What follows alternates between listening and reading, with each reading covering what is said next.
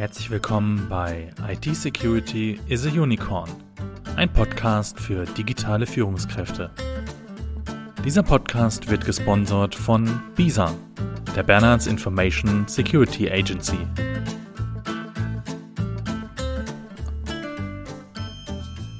Ist Ihr Unternehmen bisher Opfer eines Ransomware-Angriffs geworden?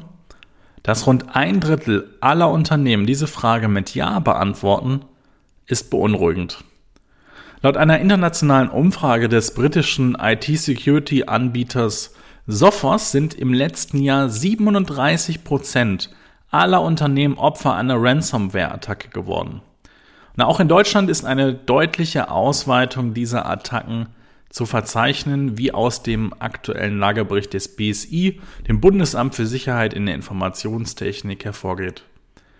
In dieser Podcast-Folge möchten wir Sie über Ransomware aufklären, wie sie funktioniert, warum sich Unternehmen damit erpressen lassen und wie sie ihr Unternehmen vor einer solchen Attacke schützen können. Beginnen wir wie immer mit einer Definition. Ransomware ist eine Form von Schadsoftware. Der Begriff ist aus dem Englischen abgeleitet. Ransom bedeutet Lösegeld, was die Funktion des Schädlings ziemlich gut beschreibt. Bei Computern, Servern oder ganzen Netzwerken werden also Zugänge blockiert oder Daten verschlüsselt. Was davon eintrifft, hängt von der Art der Software ab. Grundlegend unterscheidet man zwei Varianten. Zum einen die sogenannte Locker Ransomware. Dabei werden grundlegende Computerfunktionen blockiert, also beispielsweise der Zugriff auf den Desktop. Das System ist dadurch zwar nutzlos, aber die Daten können unter Umständen gerettet werden. Durch spezielle Werkzeuge lässt sich diese Variante des Schädlings entfernen und der Zugriff ist dann wieder möglich. Eine Verschlüsselung oder Zerstörung seitens der Ransomware und der Daten ist nicht vorgesehen. Demgegenüber steht die sogenannte Krypto-Ransomware. Hierbei werden wichtige Daten verschlüsselt. Oftmals sehen die betroffenen Benutzer ihre Daten noch, können diese aber ohne eine Lösegeldzahlung nicht mehr öffnen. Oftmals ist die Zahlungsaufforderung auch mit einem zeitlichen Limit versehen, um natürlich Druck auf das Opfer aus, aufzubauen und die Zahlungswilligkeit zu erhöhen. Wird dieses Zeitlimit überschritten, bleiben die Daten dann verschlüsselt oder werden im schlimmsten Fall sogar in Gänze gelöscht. Dass Computernutzer erpresst werden, ist jedoch keine Erfindung des 21. Jahrhunderts, auch wenn Ransomware unter den Kriminellen in den letzten Jahren immer populärer geworden ist. Die ersten konkreten Ransomware-Fälle wurden 2005 in Russland datiert und seitdem breitet sich diese Art der Schadsoftware auf der ganzen Welt aus. Auch die Hersteller von Antivirus-Software haben ihre Produkte seit 2017 ungefähr verstärkt auch auf die Erpressungstrojaner ausgerichtet. Das hängt mit einem ganz konkreten Fallbeispiel zusammen, vielleicht erinnern Sie sich und haben da schon von gehört, nämlich dem sogenannten WannaCry. WannaCry war eine der größten und schwerwiegendsten Ransomware-Attacken in der Computergeschichte.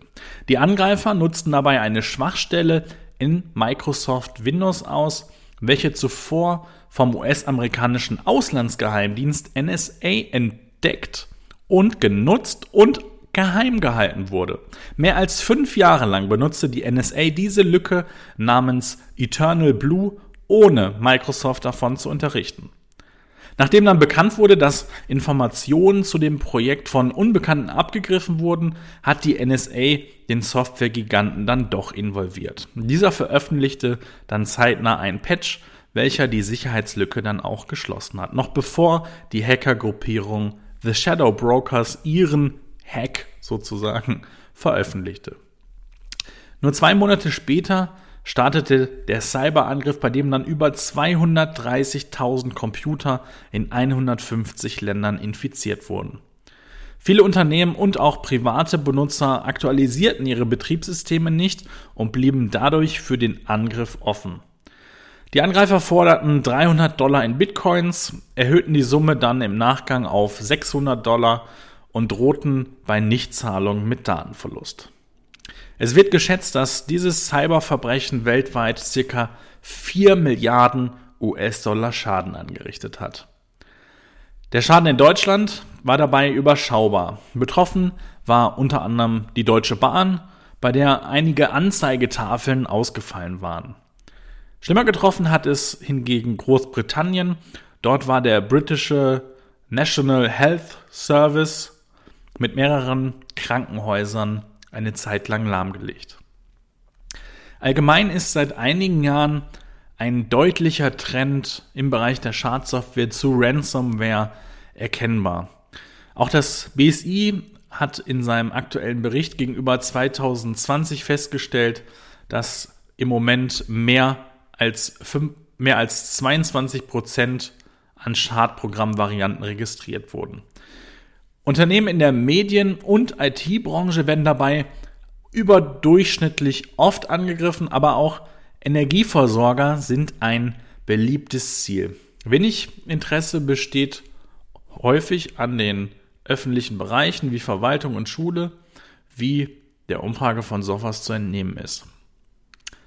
Die erste und wichtigste Motivation für die Verbreitung von Ransomware ist der finanzielle Gewinn. So das BSI in seinem Ratgeber Ransomware 2021. Häufige Angriffsvektoren sind ähnlich wie bei herkömmlichen Trojanern bösartige Websites, Links und Anhänge in E-Mails oder Software-Schwachstellen. In Folge 17 und 18 unseres Podcasts berichten wir auch über E-Mail-Security und Trojaner und vielleicht erinnern Sie sich, circa 90 Prozent aller Cyberangriffe auf Unternehmen beginnen eben auf diese Art und Weise. Doch wie können Sie sich und Ihr Unternehmen effektiv gegen solche Angriffe schützen. Ja, der beste Schaden ist der, der gar nicht erst entsteht und mit den folgenden Tipps rüsten Sie sich präventiv gegen die Erpresser.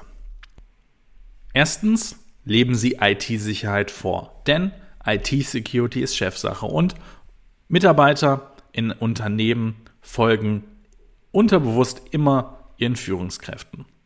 Zweitens, Seien Sie vorsichtig im Umgang mit E-Mails und Websites, besonders bei Downloads und achten Sie vor allem auf die Absender und auch auf die Absenderadresse. Drittens. Informieren Sie sich über aktuelle Sicherheitslücken, zum Beispiel über die Seiten des BSI oder der CERNS und verschiedene andere IT-Security-Portale wie zum Beispiel auch Heise Security und natürlich Podcasts wie diesen hier. Viertens. Spielen Sie regelmäßig Updates ein. Tipps dazu gibt es in Folge 50 dieses Podcasts. Und fünftens, verbinden Sie keine USB-Sticks oder andere Speichermedien mit Ihrem Computer, wenn Sie deren Herkunft nicht kennen. Diese Liste ist natürlich nicht abschließend. Hören Sie gerne auch die anderen Folgen. Dort haben wir auch ganz viele andere Tipps und weitere Tipps gegeben. Das Wichtigste, machen Sie sich weniger erpressbar, indem Sie regelmäßige Backups erstellen. Erstellen Sie also einen Backup-Plan, denn wenn Sie ein vollständiges Backup vorliegen haben, können Sie das Einfallstor schließen und nach sorgfältiger Prüfung Ihre Daten, falls sie dann verschlüsselt waren, ohne eine Lösegeldzahlung mit eigenen Mitteln wiederherstellen. An dieser Stelle der Verweis auf Folge 32, in dem wir da nochmal etwas genauer auf das Thema Backups eingehen. Ja, der wirtschaftliche Schaden, der in einem digitalisierten Unternehmen durch Datenverlust entstehen kann, ist leider enorm. Und einer der Gründe, warum Unternehmen das Lösegeld zahlen, sind die absehbaren wirtschaftlichen Folgen gemessen an der Höhe der geforderten Summe. Diese oftmals auch ähm, sehr geschickt gewählt wird von den Angreifern. Warum das grundsätzlich eine schlechte Idee ist und warum sie kein Lösegeld zahlen sollten, verdeutlichen die folgenden Argumente. Möglicherweise erhalten sie ihre Daten gar nicht zurück. Eine Lösegeldzahlung an die Angreifer ist keine Garantie dafür, dass die Daten tatsächlich wieder entschlüsselt werden. Entweder durch Böswilligkeit der Angreifer oder aber auch durch einen Fehler im Programmcode der Kriminellen, welcher den Verschlüsselungsalgorithmus einfach nicht mehr nachvollziehen kann. Wer einmal zahlt, zahlt auch zweimal. Es gibt Unternehmen, die wenige Wochen nach einer Lösegeldzahlung erneut angegriffen wurden. Das Problem besteht bei Unternehmen ohne ISMS, also ohne einem Information Security Management Systems, die gegebenenfalls nicht dazu in der Lage sind, den Vorfall auch zeitnah aufzuarbeiten und entsprechend zu reagieren. Dann das Geld unterstützt den weltweiten Cyberterrorismus. Das bedeutet, durch Lösegeldzahlungen bleiben Cyberkriminelle liquide und erhalten Ressourcen, um weitere Angriffe zu planen und umzusetzen. Und das dürfen wir nicht unterstützen. So gefährlich und bösartig Ransomware-Attacken auch sein mögen, man kann das Risiko durch Prävention und gutes IT-Sicherheitsmanagement mindern. 94% aller Opfer erhalten ihre Daten zurück und 56% davon benutzten Backups. Also zögern Sie nicht, regelmäßig Ihre Daten zu sichern, damit sie im Ernstfall nicht unter Druck gesetzt werden können. Ja, das war's mit dieser Folge. Ich hoffe, Ihnen hat diese Folge gefallen. Wenn dem so ist, freuen wir uns, wenn Sie uns weiterempfehlen an Freunde, Bekannte, Verwandte, Geschäftspartner, wen auch immer. Und ähm, schreiben Sie bitte eine Bewertung auf iTunes oder Google, damit wir noch mehr Menschen und noch mehr Unternehmen helfen können und sie für das wichtige Thema Cybersecurity sensibilisieren können. Bei Fragen, Wünschen oder Anregungen stehen wir unter podcast.bisa-bonn.de de natürlich zur Verfügung und Sie können uns auch gerne über LinkedIn und andere soziale Netzwerke anschreiben. Alles Gute für Sie, bleiben Sie sicher, Ihr Sebastian Halle von BISA.